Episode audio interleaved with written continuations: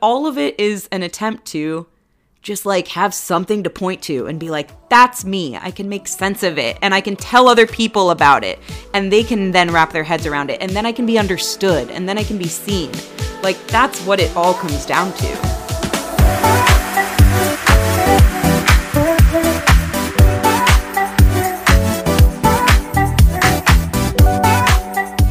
Hey, welcome back. We are not for everyone. We're an existential commentary podcast hosted by a hater and a lover. I'm Jess DeBakey. I'm the lover. And I'm Caroline Winkler, and I'm the hater. I guess. Hi, baby girl. I How guess are you, you? are. Yeah, I'm good. How's your week been? it's been pretty good. I've been doing a lot of catch up this week on work things that I chose. I said I was intentionally drowning, um, and now I have a, a period of time where I'm like, I'm gonna get get back on track, get Yeah. back on fucking track. So that's what I've been doing, and man, it's hard getting going once you've fallen out of any kind of routine. You've lost that momentum.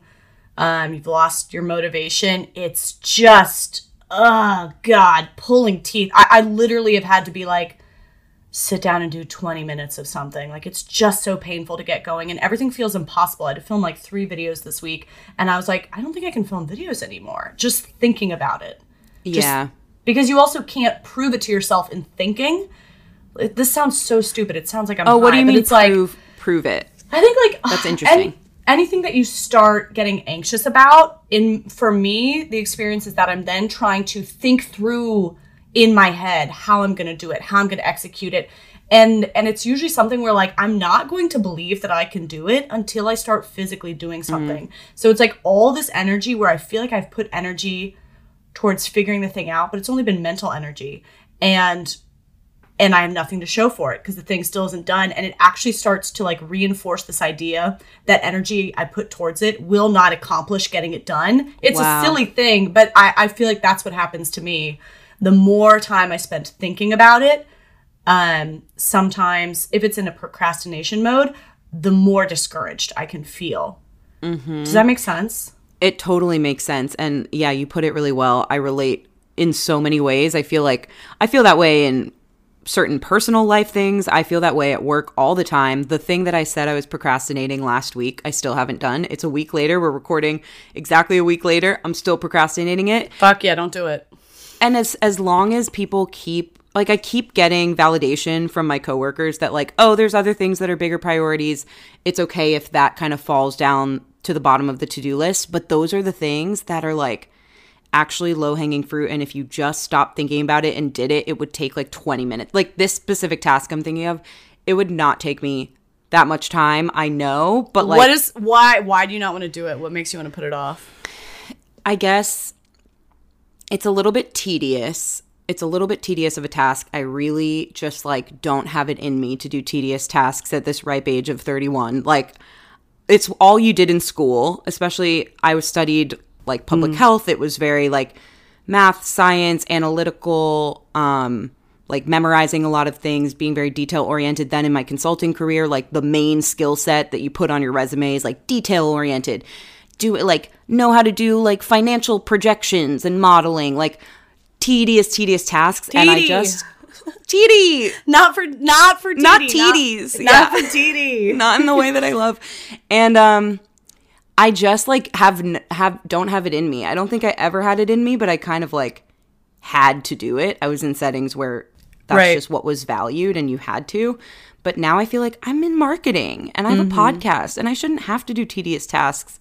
And I thought I freed myself from that and still they exist because that's work. I think it's tedious. It's tedious as, as long as it's uh, for me. If it's not something I care about, it's tedious, dude. I guess that's true. If I don't care about saving your life, then saving your life is suddenly a tedious task. It's fucking Seems tedi- tedious to me. Seems tedious hell. Couldn't you just expire and let me get on with my day? Seems tedious hell. Right. Yeah. yeah, that's how I'm feeling. I feel like we had a we had a finite number of fucks and we gave them out like they were free when we were younger and now I'm kind of out of fucks and I don't have so many and everything's tedi. Yeah. It's the truth. I feel like especially yeah, in like the the schooling and environment that you and I grew up in, that shared environment, like I gave them all then. I, I cared Yes. too much about every single thing I worked on. We talked about this a couple weeks and ago. the, for, um, for someone who didn't grow up in that environment it was just like an overly competitive overly commi- i want to say overly committed i think people did too much i think people tried too hard Oh, yeah. Everyone was like i mean we we worked and studied in high school till 2 a.m that was so normal but like it was like everyone was just killing it and i wasn't i i wasn't in like the top top tier of our class at all there were so many other same. committed freaks. Um, but that was just the culture. Yeah, it was intense. Yeah. I remember going to college and being like, "This is nothing compared to our hi- high school." I don't know. Totally. I totally agree with you. I felt the same way. And like while I was in college, I guess I valued that. And I was like, oh, cool. Like my high school education prepared me for this. But now looking back on it, with how ti- tired I am and with how much I cannot accomplish simple things anymore, I'm just like, oh, that time was supposed to be for fun. And I totally did it backwards. I Like, more know. now. Uh, there were like so many drugs I had to catch up on then later. like I it really it was time consuming and I'm I commit to things, so so I Right. commit to things. You know something that um our high school education did not teach me that I found out this week? What's that? Ma'am, how do you spell midriff, like your midriff section? Okay. M I D R I F F. Suck a butt. That how how'd you know that? I'm really good at spelling, but I think a lot of people spell it with a T at the end. Yeah, I thought it was me. your midriff. I thought first Yeah. of all, I've been saying mid drift forever, and someone typed it mm-hmm. in a text to me, and I was like, "Pardon, pardon." no, it's it's in the middle. It's drifting between mm-hmm. your legs and your head. What is a drift? What the fuck That's is true. A, Or what what is, is a, a- midriff? Wait, is mid it two D's? riff. Wait, no, it's one D. Midriff. So it's in the middle of your riff. What is a mid riff? The region on the front of the body between the chest and the waist. Yeah, it's drifting between the chest and the waist. Mid riff. This is I mean, I I didn't I did not like learning that. I resent every day that our our school didn't have a like spelling bee competitive group Wait. because I would have crushed it. Okay. But we didn't have that. in seventh grade, we did have a spelling bee. It was just like in Miss Raynone's class. Do you remember that? Okay. Well, Maybe. I will. I remember that, and I will tell you why. Because I was the runner-up, runner-up, and it was um, a specific spelling. You know, remember was like themed spelling lessons in middle school? Sure. This was seventh grade, and this one was on like different continents and countries and cities and bodies of water, and there was like a few moronic ones in there, like Sea of Japan. And um, so I got Sea of Japan, which I spelled S E A O V J A P A N. And I can remember to this day, it was me and Meredith fucking Mangold. Me and Meredith Mangold were standing up proudly. The last two. And Miss Raynone was like, she like stifled Miss Raynone, human human golden retriever, like stifled a smile and just went, "You may take a seat." And I was like, "I think you're mistaken. First of all, uh, you made a mistake." Like, Spelled it do you mean I- perfectly. This was a pretty easy one. I spelled it perfectly. it was too easy. What do you mean I can take a seat? And everyone was like giggling around me, and I had no idea. And I was like, "Did I spell C wrong? Like, Oh. what did I do?" And then afterwards, somebody was like, "You misspelled of. You fucking remedial piece of dirt." And um, and I lost the spelling bee. I'm so sorry to hear that. If if it helps at all, I don't recall this. Um, it's not something that's like you know burned in my memory along with your memory. That's Um, crazy that you haven't been thinking about this. I know.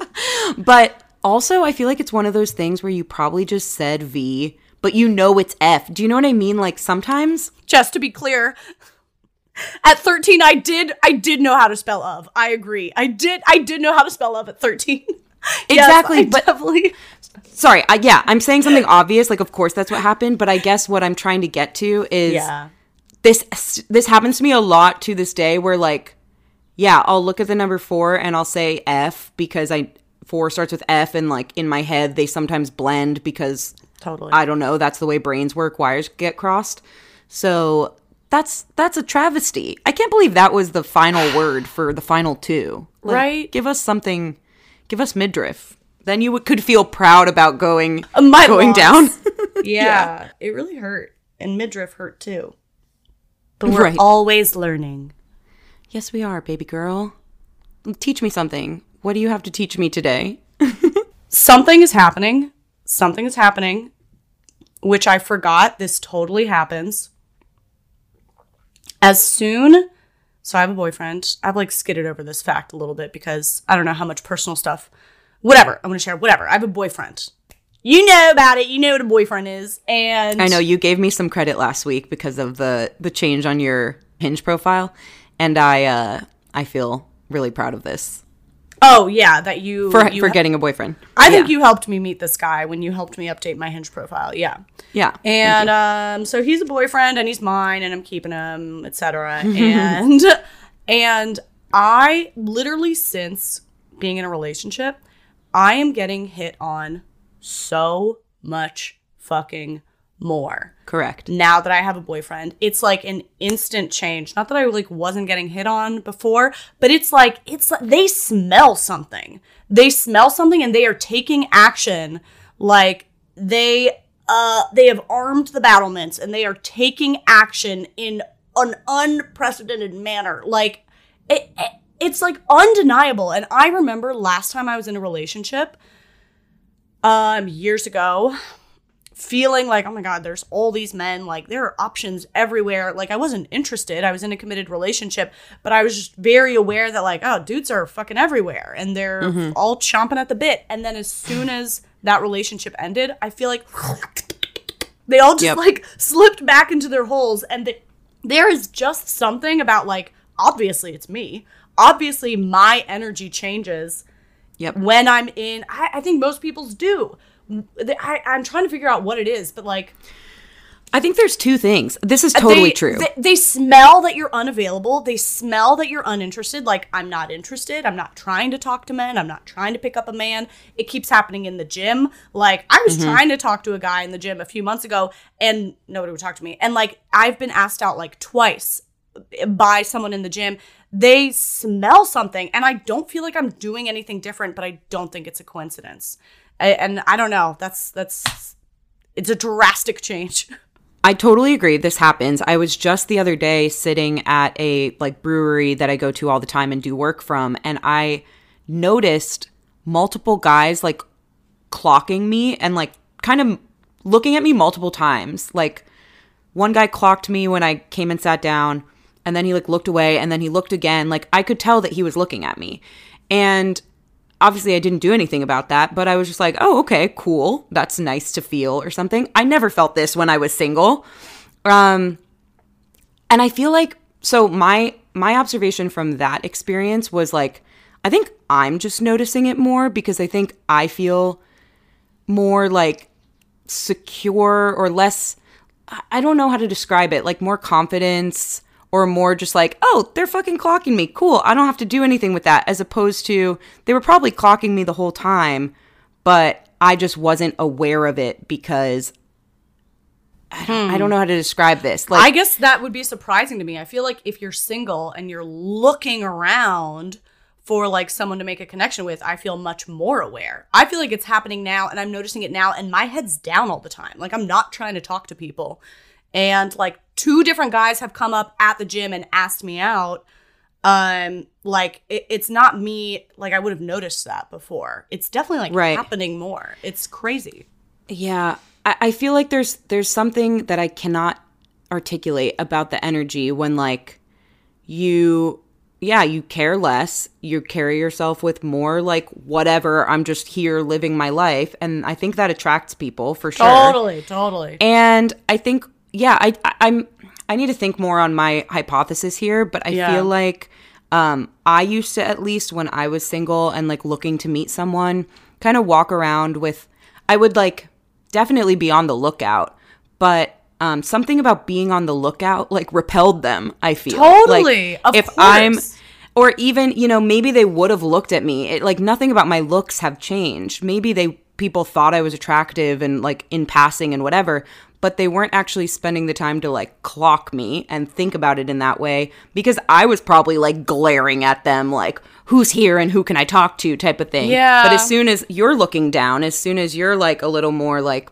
off to the side doing your own thing, not bothered, Totally. they have a chance to look at you without so funny. Uh, I, without you looking for them. I don't I don't know how to explain that. I think everybody wants the thing that they've decided they can't have. Like as soon as mm. I'm, and it's so funny because I'd actually been working in recent months. I think I talked about it on the podcast. I've been working on trying to make more eye contact with people, not just with men, with women, with cashiers, with fucking whoever. Just giving, delivering the eye contact because I avoid it so hard.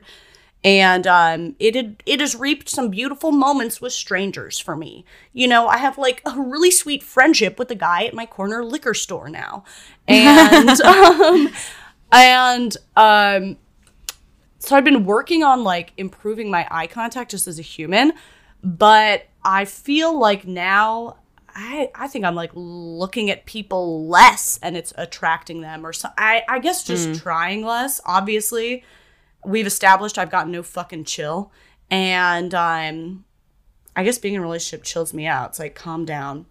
But yeah, it's funny. This guy so this guy came so this guy in the gym, I felt so I really felt terrible he was looking over, just staring, just staring, but it wasn't creepy. He seemed very sweet. And I, you know, just immediately looked away because, like, I'm not trying to get in a staring contest. Like, what are we going to do from there?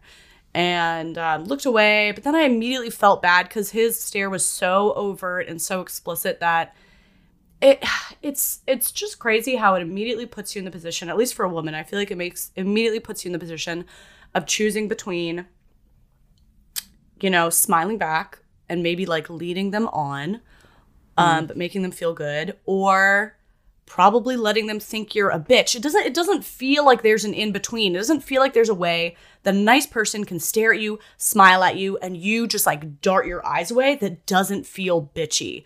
Like maybe you can move your eyes away slowly with like a half grimace like it doesn't real it does it feels pretty binary.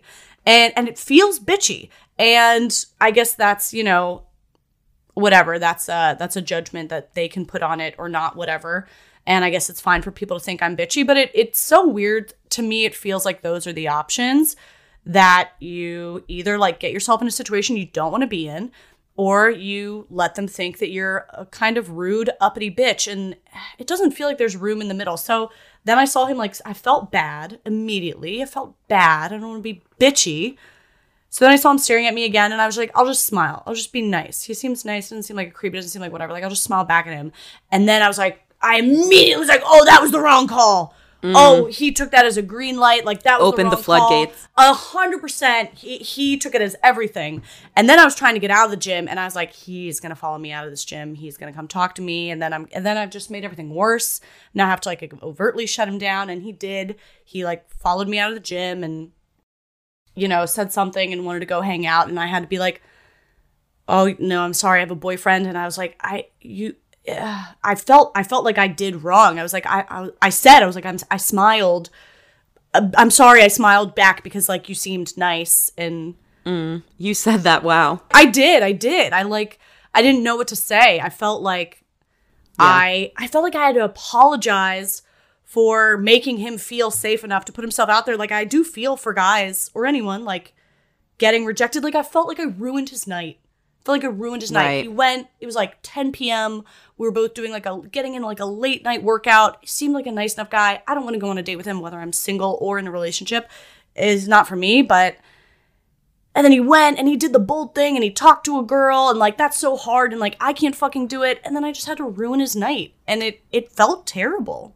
I felt so Yeah. bad. And then we were walking together and there was nothing to say after that. There's nothing to say. And you know, he we stumbled through like a sentence that he peeled off and it was just so I don't know, I was just thinking about that too. Like I, he's gonna fucking survive. He's he's forgotten about me, and his life goes on, and we all get rejected, and it's fucking fine. But I really do hate that those feel like the options to me. You know what I mean? Mm.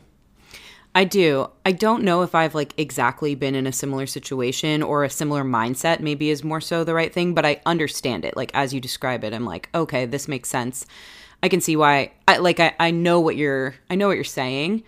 I feel like I don't know. This is the other side of it. Somebody who is bold enough and like I applaud them for being this bold to ask somebody out who they just made eye contact and a smile with at the gym.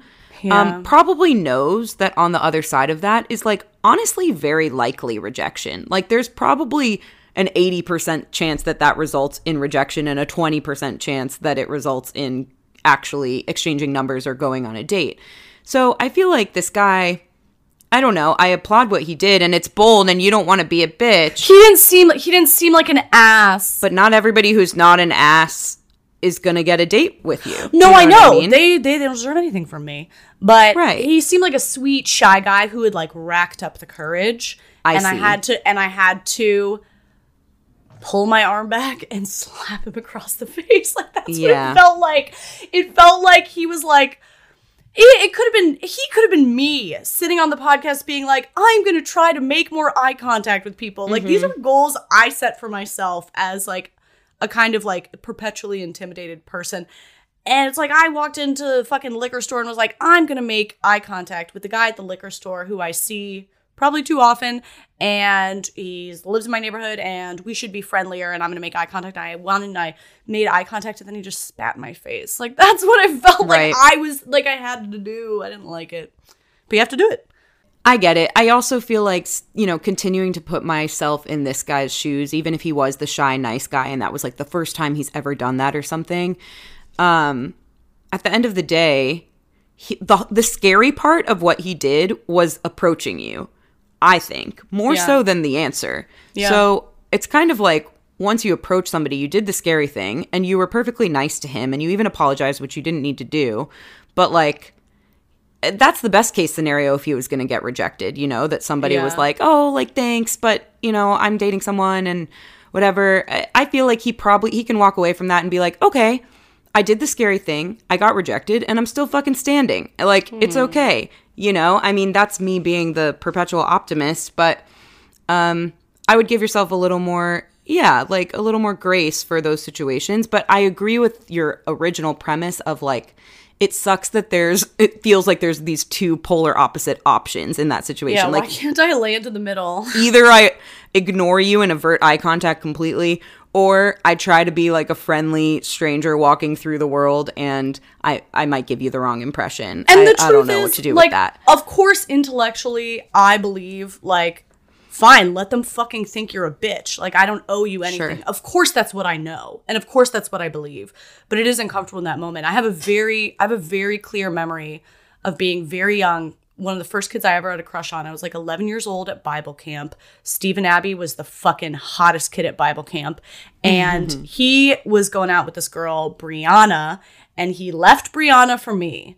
Um, he decided he had a crush on me, and man, was I feeling up on my high horse. And then he also had like a little stooge of a friend, a little pumpkin of a friend, who had developed a crush on me.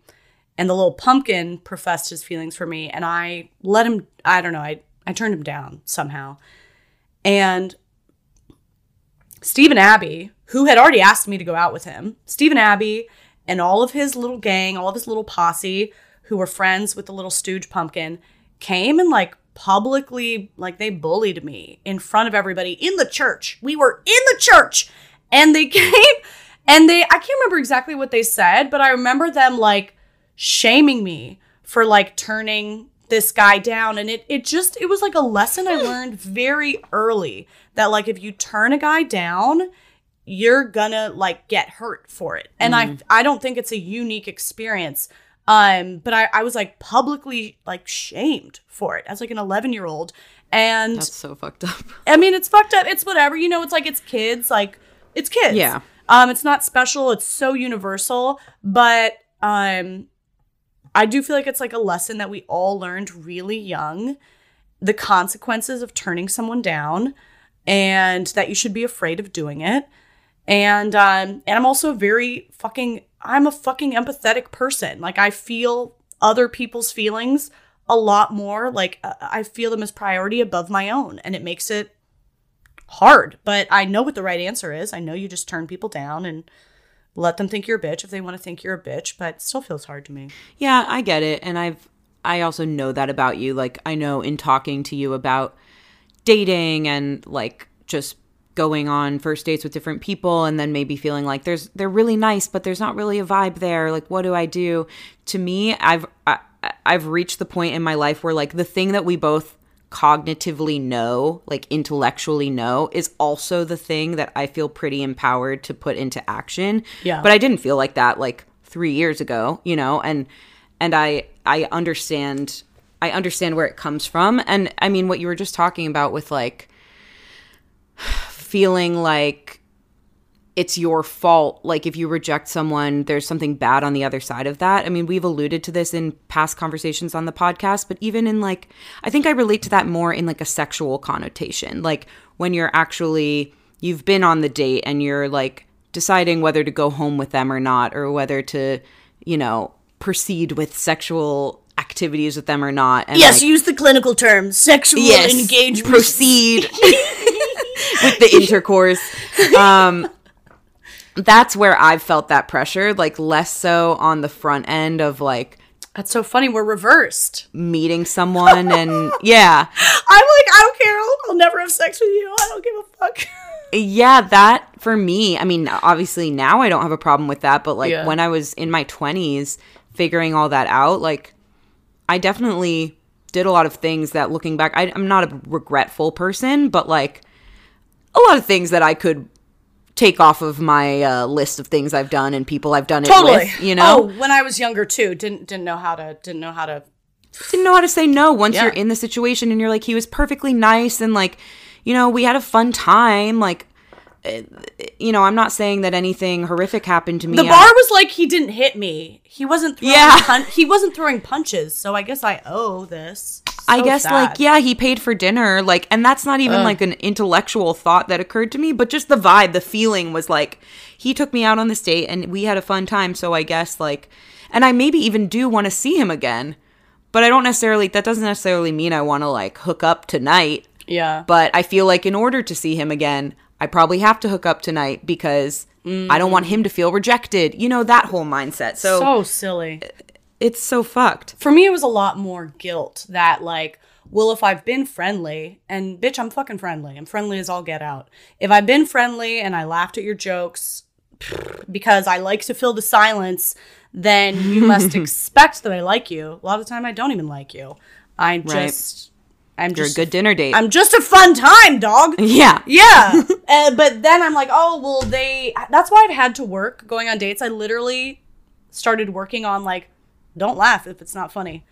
Don't Yep. fill the air if you're not interested. Like, don't ask a follow up question if you don't give a fuck.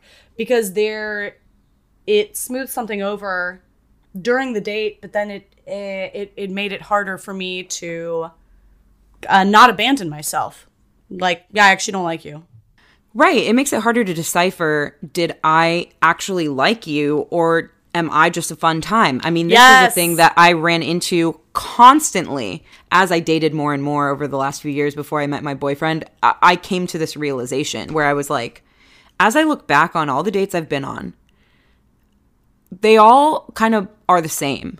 Like I don't I can't actually tell you anything about most of those guys. Or I can tell you, you know, I can tell you on paper, oh, he had this job and was from this city and uh, looked like this. But I can't tell you was he funny, was he smart, was he engaging until like the more recent ones. Um because I was just doing all the work. And so like all those dates actually looked exactly the same. They looked like me showing up Man, man. and telling my story and being funny and filling the silences and asking the questions. And I also like this is coming off like I didn't let these men speak, which trust me like that sounds great. I could do that too, but that's not what I was doing. I I just was ending up on dates with these people who like weren't really giving me a lot, and so I would fill it. I would fill that gap, and then I would leave being like, I guess he was fun. I guess he was nice. I guess we had a good time. And to this day, I'm like, did we? Or was that just me? Uh, My hunch is it was just me because I actually can't tell you one funny thing that random guy said. I can't tell you one interesting thing that made me think and made me want to like have another conversation with him. I just so like funny. conversing with people. Oh like, it's I feel like so many women feel this way and there's actually like a lot more research coming out recently and books written on the topic of like high achieving women, high performing women and like their inability to find equal partners because there's just a lot less men who are like achieving at the levels that women are in in this time period. What? That can't be true. That doesn't sound accurate.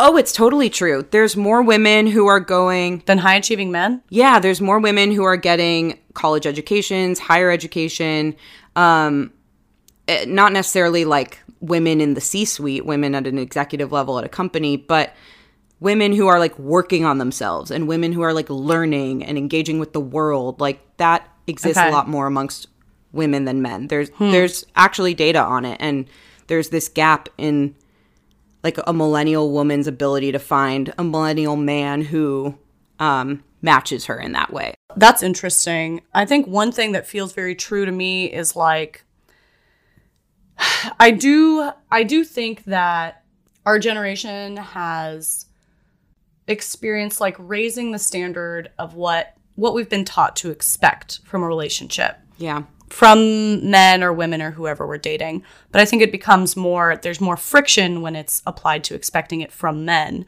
Because, like, you know, there's all this fucking empowerment, hooty doo, whatever that's taken place, especially in the last like 10 years, maybe. Um, and we've, like, you know, all decided we deserve XYZ. We deserve this kind of emotional engagement, maybe that a lot of our parents' generation didn't have. Or we deserve a lot of this, like, uh, level of communication that just didn't exist for previous generations. And we've decided that there's been a lot of conversation around that in the last couple of years. And we can get on board with that in a couple of years. However, the people that we're dating were still raised 30 years ago. Yeah. So it, you don't like, and even for men, I'm talking about men here, like even for men who are totally on board with, like, yes, I do want to meet you at that thing. I do agree with that value. They were still just raised in a culture of 30 fucking years ago. So I do feel like there is, I feel like, uh, first of all, there there are a lot of men out there who completely live up to all the standards and whatever, including the person I'm seeing right now. Um, but in a way, I feel like if you take like the average millennial woman and the average millennial man, I feel like actually the the culture and values that the millennial woman is looking for are embodied by the men being born in 2022 and they happen to be babies so yeah that's not going to work out. But you know what i mean? Like you Yeah. it, it it you don't get to just like choose in a couple of years i'm going to start emotionally engaging differently and like communicating differently. Uh it, there there's decades of like limitations and cultural molding that has gone into each 30 year old man. And even if they wanted to i don't think you get to just choose your way out of this. So i feel like there's kind of a lag. Um does that make sense? Am i saying that right? It does make sense. I think I think we're saying something similar and I think I agree. yeah Um I feel like the question that that raises though is okay, if you know, cuz the women were also raised 30 years ago. So, if those women can kind of like re reinvent what their expectations are or how they show up in relationships, then not why can't men because some men do, but why is it much less common or much less Right. accessible or much less easy or whatever the word is that I'm looking for. Um, but I also just so that's kind of one piece of it, but the other piece is more like just in agreeing with you, like, yeah, I think we need to level set our expectations a lot in what people tend to look for in dating around our age and in this time. Like, we've talked about this before, but I think it's really, really true. Like, the the way that women now and maybe people now, men too, for all I know, um, are looking for a partner is way more like I want my soulmate, I want my equal, I want my like teammate, I want my Right. partner, I want my best friend, I want all the things in this person.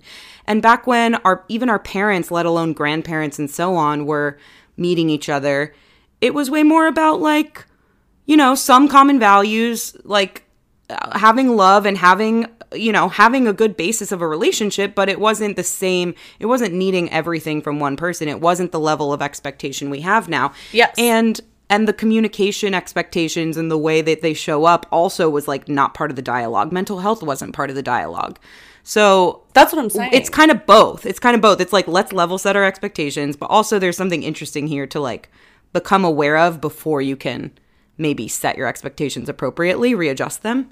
Well, that's a, that's exactly what I'm saying. I think you just answered your own question when you were like, "Why can't men do the same?" Because to me, it's not. I don't think that women have learned a new skill. I don't think that in the last ten years we learned how to communicate. Like, obviously, there are generalities where like women are a lot more verbally inclined, a lot more emotionally inclined. We have that skill and we've practiced it with our friends and family for the most part. These are generalizations. Um, our whole lives. We didn't learn a new skill in the last couple of years. We set a new expectation for what we want from a partner. Exactly like you said. So that's what I'm saying is like, I feel like women, by and large, these are all fucking generalizations. Come at me in the comments. Women, by and large, have always had the skill. What has changed is what we expect from the long term romantic relationship now, as opposed to that of our parents. And men maybe didn't get to practice that skill. The number of men who, like, Yeah. they, they, what do they love doing with their friends? They love doing stuff. They love mm-hmm. going golfing, going camping, like getting drinks. It's not as much like I sat up late till 2 a.m. last night with my best friend and gabbed. Like, it's not a skill that they were raised with in the same way. So you can choose to like share that value all of a sudden, but you don't get to choose to have to, to have practiced it your whole life. So that's what I think is different. It's like now we've decided we deserve to all marry our best friend and have this kind of like companionship and this kind of um, equality. Great. We all agree. Um, Yeah. I'm saying it with like empathy to people who like want to meet you there, but it, they're Right. dealing with like years and years of nurture and nature and culture, and you. It's not just like a, a, a switch you flip. Yeah, mm-hmm. I think that's the exact thing that's changed. It's, it's just the expectation. Yeah, I I totally agree. We're on the same page. I I feel like what really needs to happen because then that just feels like this impossible thing. But I don't know. In order to level set the expectations, It just takes time. it takes time. It takes like dating people and figuring out like, okay, what are the non-negotiables or what are the things that I can see that people actually if they spend more time with me, they'll like learn and they'll do better for me or um, what are the things that can be worked on versus not and what are the things that's just like listen this person's not gonna like meet me on the same level as i am with emotional intelligence i don't know with this aspect of emotional intelligence and that's okay because they meet me in these other ways you know Oh yeah, totally. Like when you say level set the expectations, you mean like adjust your expectations? Yeah, level set expectations is such a consulting term. It's like it means set them to a reasonable level, basically. Yeah. Yeah, yeah, like yeah. if you have really high expectations on like every single pillar that exists in a relationship, like good luck to you. But if you level set them, uh, which is not necessarily bringing them all down to the equal like 50 out of 100 or whatever. It's like some of them are 70, some of them are 40, some of them are 50, you know. Yeah. Level set each of them the way that works for you, like and get it to a reasonable level where there's a balance and like a equilibrium across them. Yeah. Um you might have some better luck. Yeah. Or it's also kind of setting them according to the environment. You I was gonna say, I feel like that's exactly what I was just thinking. Is that I feel like it's a little futile to do your like pre-level setting before you meet the person. I feel Yeah. like it all depends on the person. Like this person offers this and it makes me really need that thing. Like have you ever been with somebody who made you feel so needy? Like so many people told me I was like so physically needy. I like love physical affection. And I was like, oh, I guess I'm just like physically needy. I guess I'm just this unfucking fillable well. And um, that's what I am. I'm so physically needy. And then you end up with somebody who makes it feel normal. And you're like, I wasn't fucking needy. I just wasn't getting a need Yeah. filled. And now that that's filled, I can move on to other things. I can put my attention elsewhere. But the, yeah, I feel like it's hard to guess before you meet someone what each of those need to actually be set at. And I think it's probably different. I feel like it's not static per person. I think it's just probably like per dynamic. Oh, totally. Yeah, because different people can bring different things out in you too. You don't stay the same in, with Right. each person. It's not like you show up with your levels all exactly the same every time and then Ah, that's so see if their levels match. Your levels will adjust too. There is Like- no self. There is no There is self. no Just- self. I forgot there is no self, and you Yeah. reminded me. It's the podcast tagline. There's There no is self. no self. I what you just said about physical affection's a really good example because I remember when I first started dating my boyfriend, we were having a conversation about love languages, and I've always thought that my love language was quality time probably, maybe words of affirmation in there too. And he was like, "Sure, I mean, listen, you like them all and I'll try to give them all to you. but um if I had to choose one that's like mostly yours, I would say it's physical touch." And I was like, "Absolutely not. I've never been a physical touch person." You're lying. nope, nope, nope, nope. Like some of my best girlfriends are touchy with friends and like to like cuddle up with each other and like I don't know, just are, are really physically affectionate with girlfriends and I've never been that way. I've never been that way with my family. Like I like to hug. I'm a hugger, but besides that, I don't need to like be cuddled up all day. But I realized once he pointed that out, I was like, "Oh shit, like I am always trying to touch you. I am always sitting on top of you. I am always I used to like try to wrestle with him as a way to like get to the physical touch because Yes. I didn't just know how to like start it and ask for it It's called sex wrestling. constant. I always did that. I was like, I don't know how to just like start sex, so I'm gonna fight you first. I guess this is the way to do it. to Touch you. But anyway, I wasn't like that even in my last relationship. Like I have not been like that with other people for whatever Fight reason. you. I don't know Where his- you, so- I don't know to fuck you, but I'm gonna start by fighting you. That's Oh, I am so I am bizarre. I keep score. I keep score, and I'm losing. But right yeah. but at least we're touching you know like i his whatever levels he brought and whatever levels i brought like changed with each other and then all of a mm. sudden i became a little bit different like something a different need that i hadn't really expressed before showed up and and that's that's just i feel like the way it goes with all of them and you see like is this comfortable is it safe Yeah. does it feel good or not I love that. Um, it's such a good reminder. There is no static self. I always, I forgot. i know I forgot. Don't forget it Don't forget it, dude. You don't. You ain't nothing. You ain't shit. Bitches ain't shit. You ain't nothing but a hound dog. I don't That's know why good. that's what came to mind. Thanks. I always just want to bring it back to dog sex. Anyway, um, you, and you did. okay, that that song just weirdest segue ever. But I look for them and I get pleasure out of trying to make things segues instead of just having five minutes of silence while we look at our notes. Um, I ain't nothing but a hound dog. Elvis, old music, old people. Okay. You taking us through the bippity bop of your brain. old music, old people. Oh my Yep. god, that was the transition. That's the segue. what a funnel. I'm a pro. Now we're here. Do old people still say holy mackerel? Or did they ever say it? This is a genuine question. Why are you asking me? Do you know What any old happens person if I Google that? Yeah. that says that? I saw this Instagram. I keep getting this Instagram ad pop up in my reels for some sort of like, um, you can make a photography book for, you know, as a gift for friends and family, things like that. And so the ad starts with this old man like opening the gift that his grandson has given him, and he says, "Holy mackerel!" And I keep seeing it. I keep getting this ad. I guess maybe because Father's Day is coming up.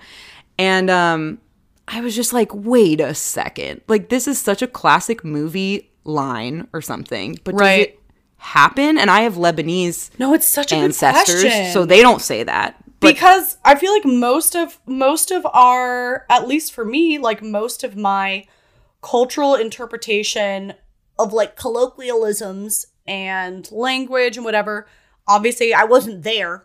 I wasn't there. So it comes from movies and it comes from TV, but Hollywood didn't adopt realism until like you could argue it was still stylized in the 70s, but like the goal was not realism in the hmm. golden age of Hollywood and MGM. Like realism was not the goal. And so they didn't speak and write that way. Like we're we're pulling I mean, I guess you can probably look to literature more so, but like not all of it. So I don't know. It's it's like I, you take it as truth, but right. the truth is actually coming from like a writer writing for Hollywood to relay some attitude or sensibility about I don't know. I'm like, well, yeah, what is the truth? I, I agree. I like don't know. Is holy Yeah. mackerel something that they just started writing in scripts?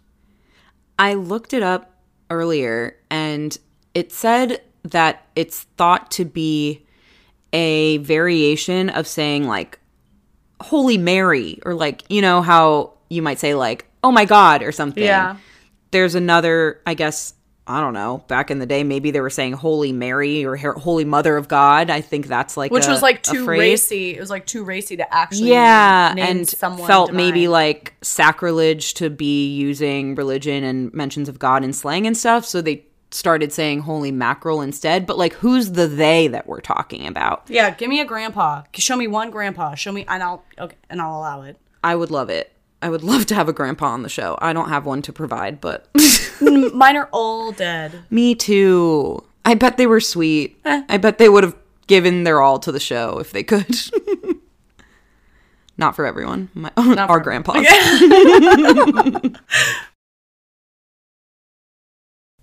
Do you know what I think? That's what this whole fucking podcast is called. I wish.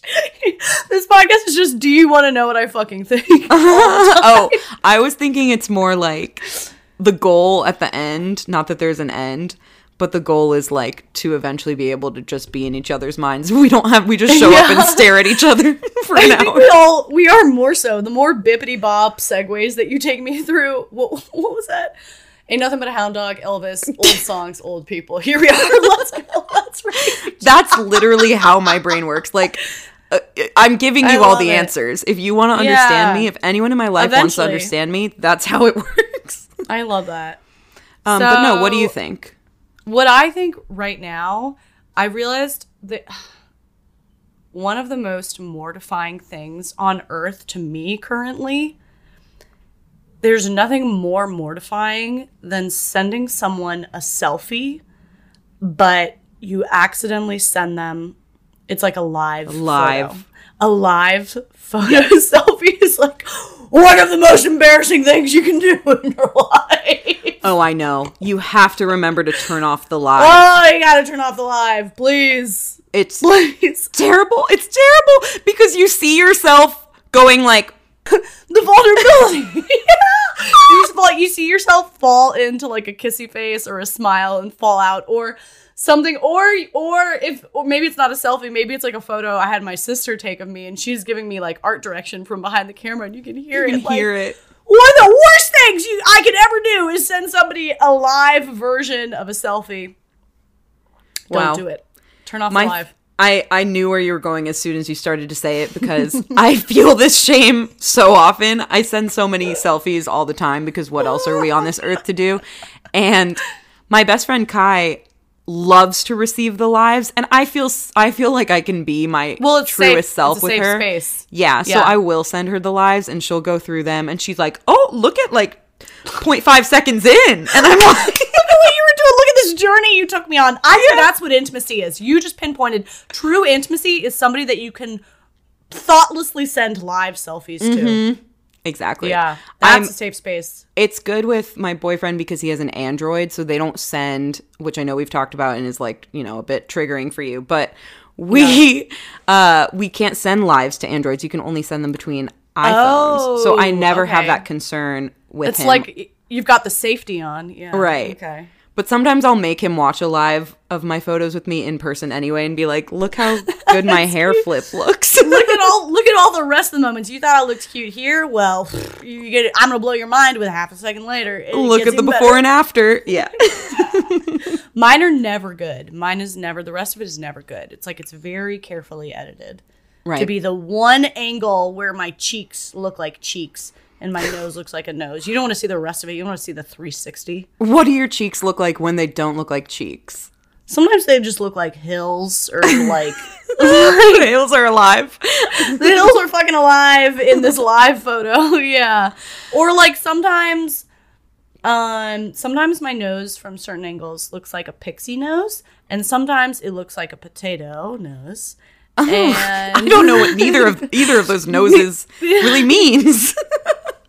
one's good, one's one's okay, no nose is good or bad. They're all equal, but I hate one of them. but yeah, And sometimes my eyes look so small and sometimes they look so big. It's like how can I look what is up with this fucking the spectrum of my face? I can look It's so different. Con- yeah, I constantly am looking different every single moment and every single angle and every so single complex. strand of hair that moves. Yeah. I look different. I get it. We're fucking it. complex. Yeah, cool. There's no self. There's no self. There's no self in the selfie. This is super random. Do It's a bit of a petty complaint. It's a bit of a rant.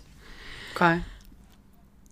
I feel like so much of what I say these days comes from Instagram reels. I'm like, I was watching a reel and this is what I saw. I'm sorry. I'm fucking dense. I don't. Well, you're not This is all I do. She's on the reels. She's on the reels. Yeah. But I was watching a reel and this influencer was um, promoting a sunscreen, or actually, I think it was a foundation that has sunscreen in it. And she said that it has SPF 27. And I clutched my pearls and was like, I feel that I've been lied to my whole life. I feel like I've Oh. been gaslit by the SPF industry or whatever that is. By the Well, you actually gods. have, but not that. But that's additional gaslighting. Well, Twenty-seven. Well, go on.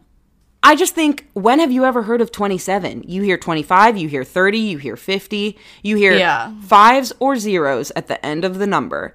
And then it's really weird that a certain brand decided, no, we're going to get specific with it and we're going to say 27. And now I'm just questioning Yeah. everything. And I'm pretty new to the SPF game. Like I used to re- be really bad about Oh. applying sunscreen. Um, and just like told myself that I have olive skin and it's okay. But I'm I'm getting into it. I'm trying to take care, trying to not get wrinkles, and I don't know who to trust. Have you seen this? Yeah, so you definitely shouldn't. The SPF stuff is actually kind of interesting, and I didn't retain enough of the deep dive I experienced to speak intelligently to it. But a lot of this is just like, obviously, it's just a lot of it is marketing. First of all, no, you should not trust fucking cosmetic brands and sunscreen brands. And like, Yeah. they're all just they're all just trying to get you to buy as many products as you can. Um, and and then there's a really interesting aspect to the beauty industry, which is like a marketing and b FDA regulations. So much stuff has to be FDA regulated, which is like very specific to the states. And so that's why there's so many products that like you can only get in France and you can only get here because fucking Maybelline and Revlon are these giant monstrosities that like um that control so much of the lobbying. Um so a lot of like what is FDA approved and what is allowed in the states or not allowed here is them just controlling the market and you can get it overseas. And like it's really Right. interesting. I'll I'll share um there's a podcast a friend turned me on to called Naked Beauty podcast and honestly half the time I find it intolerable but it's had some really interesting guests on it um diving into there's one dermatologist they had on that like she did this like big reveal of the label of clean beauty um the the talk about like clean beauty is is part of what makes this podcast often intolerable to me cuz like people throw around the words they're just Right. eating up the words that marketers are throwing at them and the words usually mean nothing so you can get into a similar situation with like the label organic and like whatever you know hyaluronic acid is having a moment. So people just start slapping hyaluronic acid on on labels because it'll help it sell but it's not at any amount that would actually make any difference for your skin. Um so i don't know. There was an episode why i do love the, this podcast is because it's fucking stupid and indulgent sometimes and they also had on like some great guests who are just actual science people. Um Like the fda stuff is crazy. Yeah with scientists like us. Yeah. yeah. I will i will link the the episode because that would be great. yeah it says uh, i don't know. It is it's totally fucked. Don't definitely don't trust any fucking cosmetic company on anything. I mean, I don't and I do. You know what I mean? Like, I don't logically, but I am the biggest consumer of beauty products, skincare products. Yeah. Like, I love buying that stuff. I find the beauty in- industry very interesting from like the perspective you just talked about. It's totally fun. And from a consumer perspective of like yeah it's fun. I'm totally sucked up by the marketing. I'm totally influenced by the youtubers. I'm totally like i'm all fucking in. Um i feel like i've learned more about it and like make a little bit more conscious decisions at this point in my purchasing journey with beauty stuff but like I Yeah. don't know. Like what you just said about hyaluronic acid and how like there's such a negligible amount um, but they just want to say that on the label makes perfect sense to me and I would have it would have never occurred to me before. Like now I'm like, "Oh, so there's actually no niacinamide in my in my moisturizer? Probably not. It's probably just cuz niacinamide sounds sciencey and is having a Yeah. moment." Or just like they slap it on and it's not even like you know enough to be an active ingredient or make any difference or like i i mean it's very silly. I feel like i've always been super um I pretty suspicious of any re- like pseudo medical claims. Um maybe it's cuz my parents are medical people or like I'm just a suspicious person in general, but once you start learning about it like I don't know, the things that people claim will solve wrinkles, it's like first you need to think about what a fucking wrinkle is. Or like there's like two types of wrinkles. First of all, let me talk to you about wrinkles. Wrinkles would are like this. either a depression, like okay, not a scientist, but am I? Like uh like a, one of the creases formed like between your eyebrows, the 11s, that's like the muscle repeating that movement.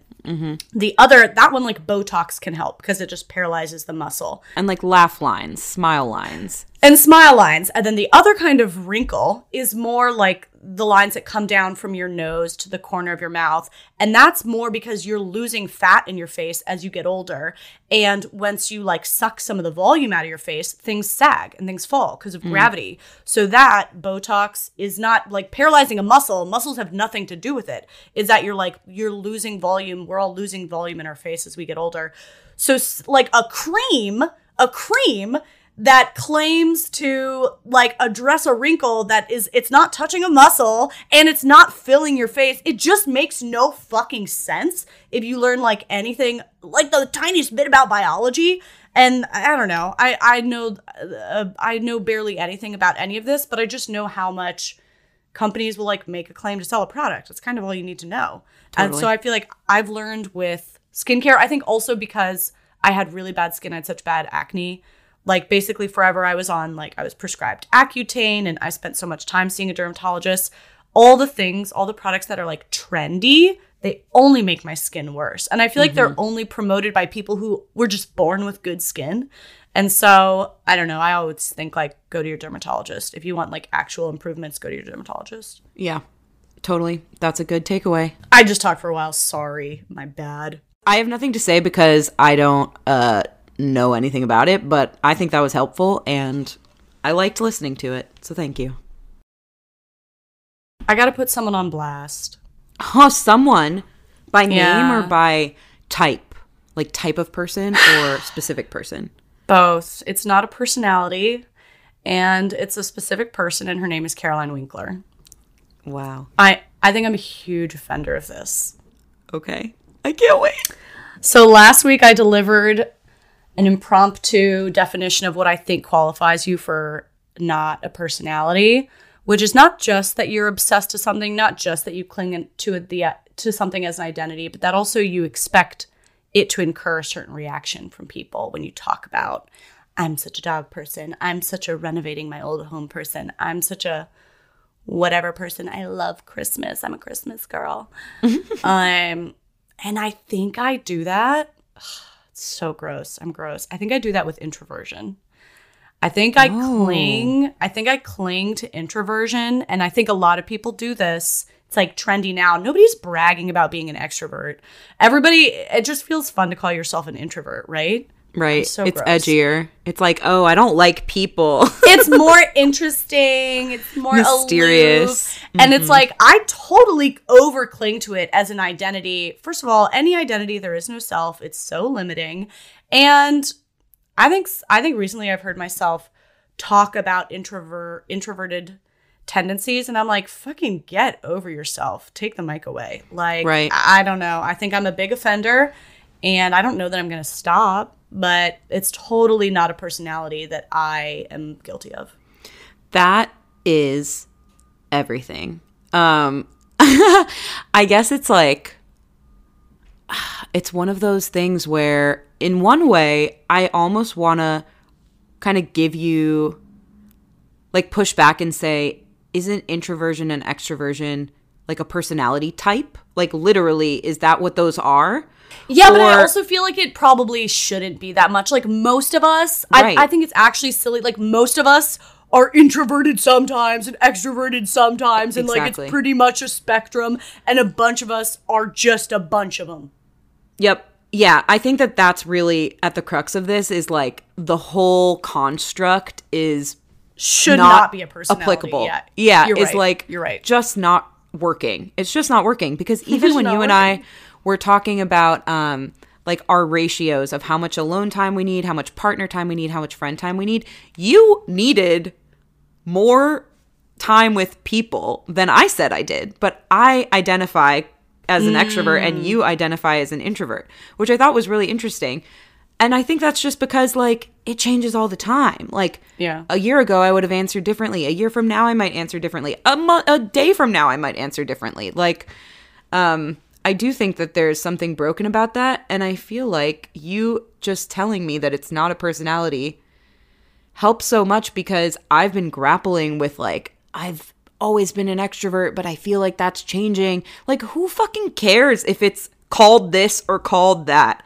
I'm living my life. I'm me. Yeah. I don't know and there's no self, so even if I'm me, it's I'm not really. She's not here. She's she doesn't exist. It changes all the time. There's no self. There's no It's self and there's no Jess. I mean, I feel like labels or diagnoses or maybe I won't drag diagnoses into this, but like those things are helpful. Those things are helpful, especially if it gives you a structure and a framework and a pattern and like helps you identify and put a name to things.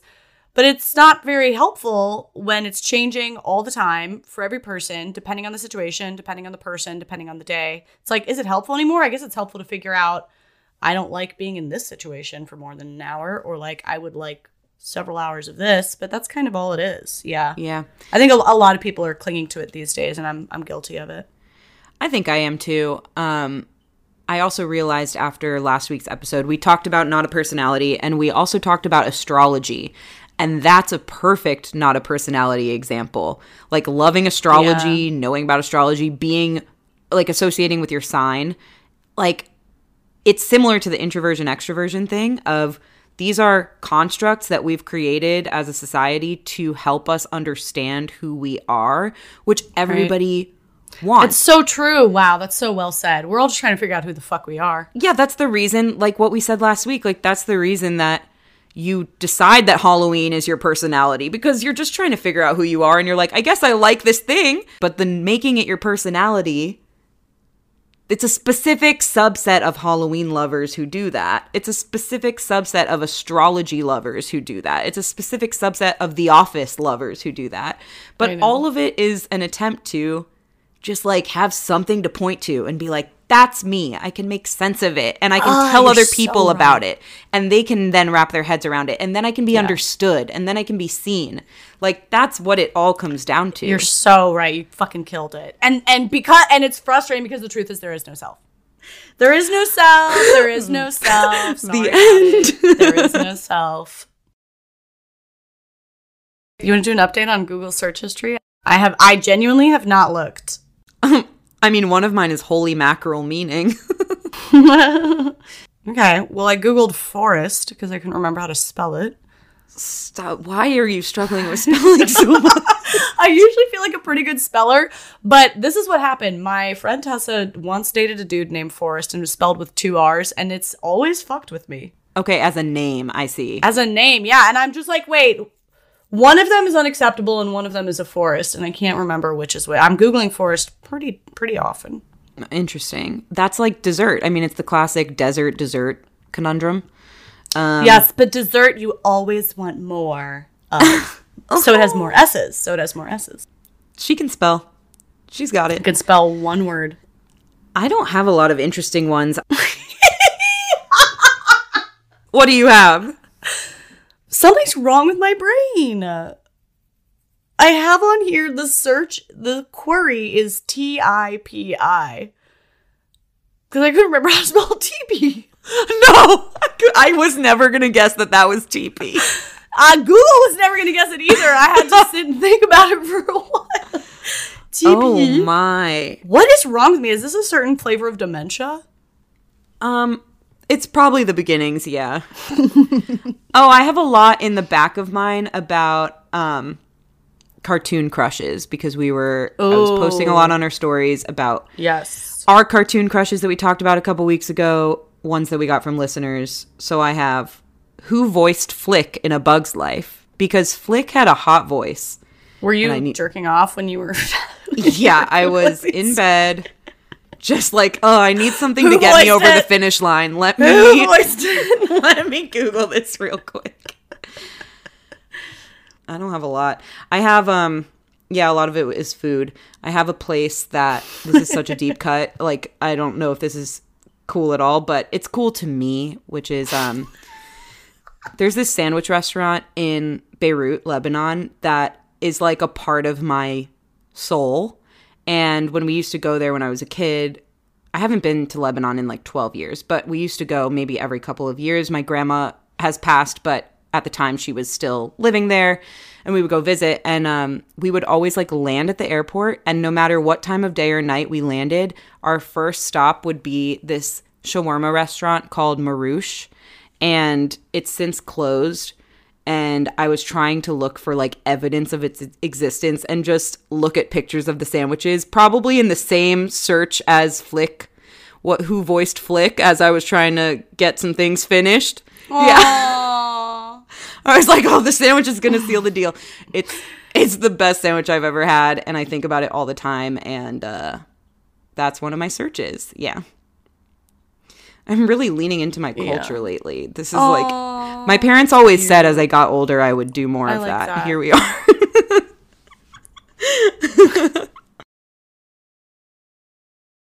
This has been nut for everyone. This has been nut for every nut. nut for one, nut for all. nut for everyone is the um what is it? The romance spin-off of this podcast. the smut spin-off of this podcast.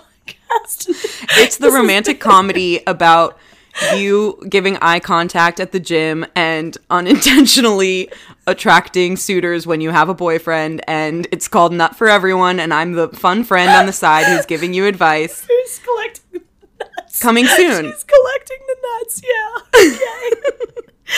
um, this has been not for everyone, and um, we really love you. And it's been a hard day.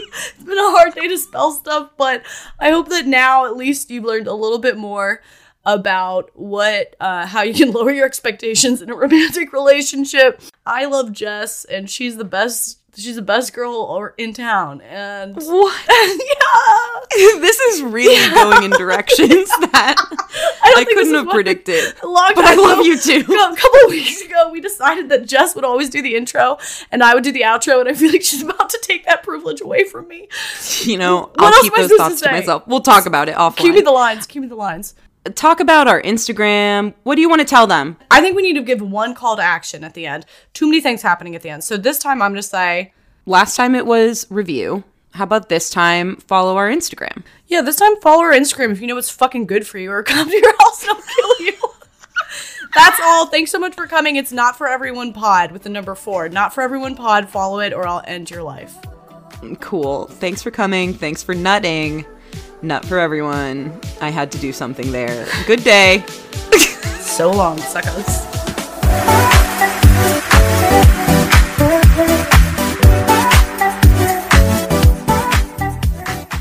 Oh wait. Also, this podcast was edited. No, not edited. This podcast was edited by Abi Newhouse, Prince of Nut.